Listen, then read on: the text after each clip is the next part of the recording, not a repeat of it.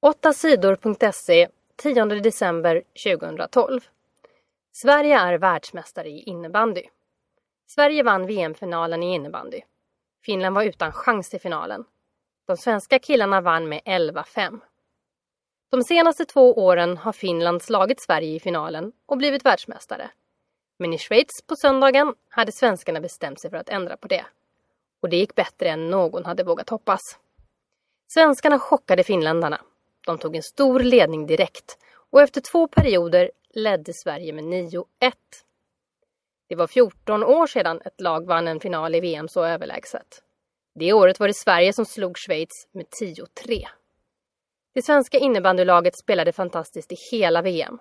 De var helt överlägsna i alla matcher. I semifinalen mot Tyskland vann svenskarna med 13-0. Mursi stoppar sin nya lag.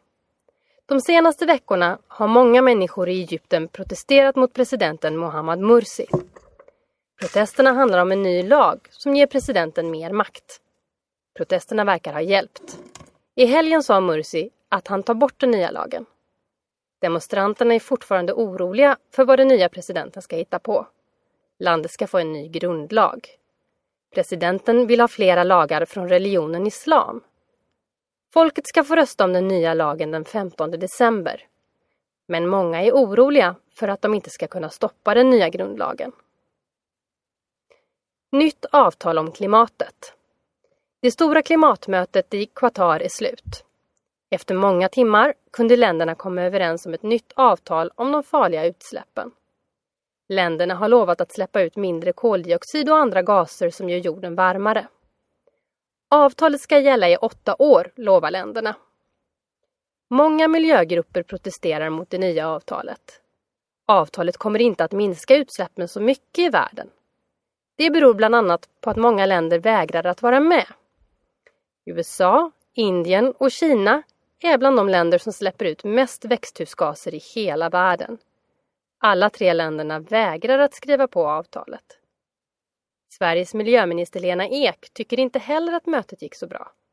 Det kunde ha varit bättre, men vi har ändå gjort något för att minska utsläppen, säger hon.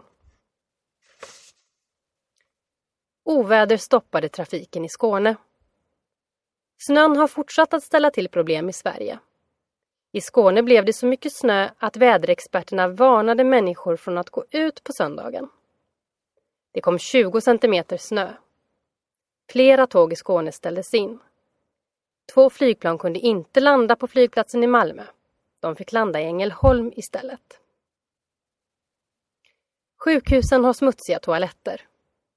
Många sjukhus slarvar med att städa. Av Sveriges 53 största sjukhus är det bara två sjukhus som städar toaletterna så ofta som de ska. Sjukhusen ska städa sina toaletter minst två gånger om dagen. Det är viktigt att städa toaletterna ofta, annars kan sjukdomar spridas mellan patienterna. Men den regeln struntar sjukhusen ofta i. Patienternas rum ska också städas ofta. Varje dag ska rummen städas. Men så ofta städar bara hälften av sjukhusen. Det skriver tidningen Dagens Nyheter. Nobelprisen delas ut. Idag är en stor dag för de som får Nobelpriset i år. Ikväll är det dags för den fina Nobelfesten i Stockholms stadshus. Några av gästerna är den svenska kungafamiljen, statsminister Fredrik Reinfeldt och andra politiker från regeringen och riksdagen. Festen är känd för att ha extra fin mat och finklädda gäster. Den som vill se festen kan titta på SVT klockan sju ikväll. Idag delas också fredspriset ut i Norge. Priset går till EU och några av EUs ledare kommer till Oslo för att hämta priset. Svensk dubbelseger i sprint. Emil Jönsson har haft otur i de första loppen i världskuppen i sprint på skidor. Han har ramlat i lopp efter lopp. Men i Kanada i lördags visade Emil att han är i form. I finalen tog han ledningen efter halva loppet. Sedan hade han kontroll. Ingen hade någon chans att gå förbi honom. Emil vann överlägset. Bakom Emil kämpade Theodor Pettersson hårt och lyckades spurta sig till en andra plats. I damernas sprint gjorde Ida Ingemarsson ett starkt lopp. Hon kom trea i finalen. Kika Randell från USA vann. Frankrike vann stort över Sverige i handboll. Sveriges tjejer började i EM i handboll på bästa sätt. De vann över Danmark och Makedonien. Men i matchen mot Frankrike i lördags hade de ingen chans. Frankrike vann med 24-17. Nu får Sverige svårt att slåss om medaljerna i EM. Ikväll spelar Sverige mot Serbien. Den matchen måste svenskorna vinna. Sedan väntar matcher mot Tjeckien och Norge. Troligen måste Sverige vinna de matcherna också för att kunna gå till semifinal.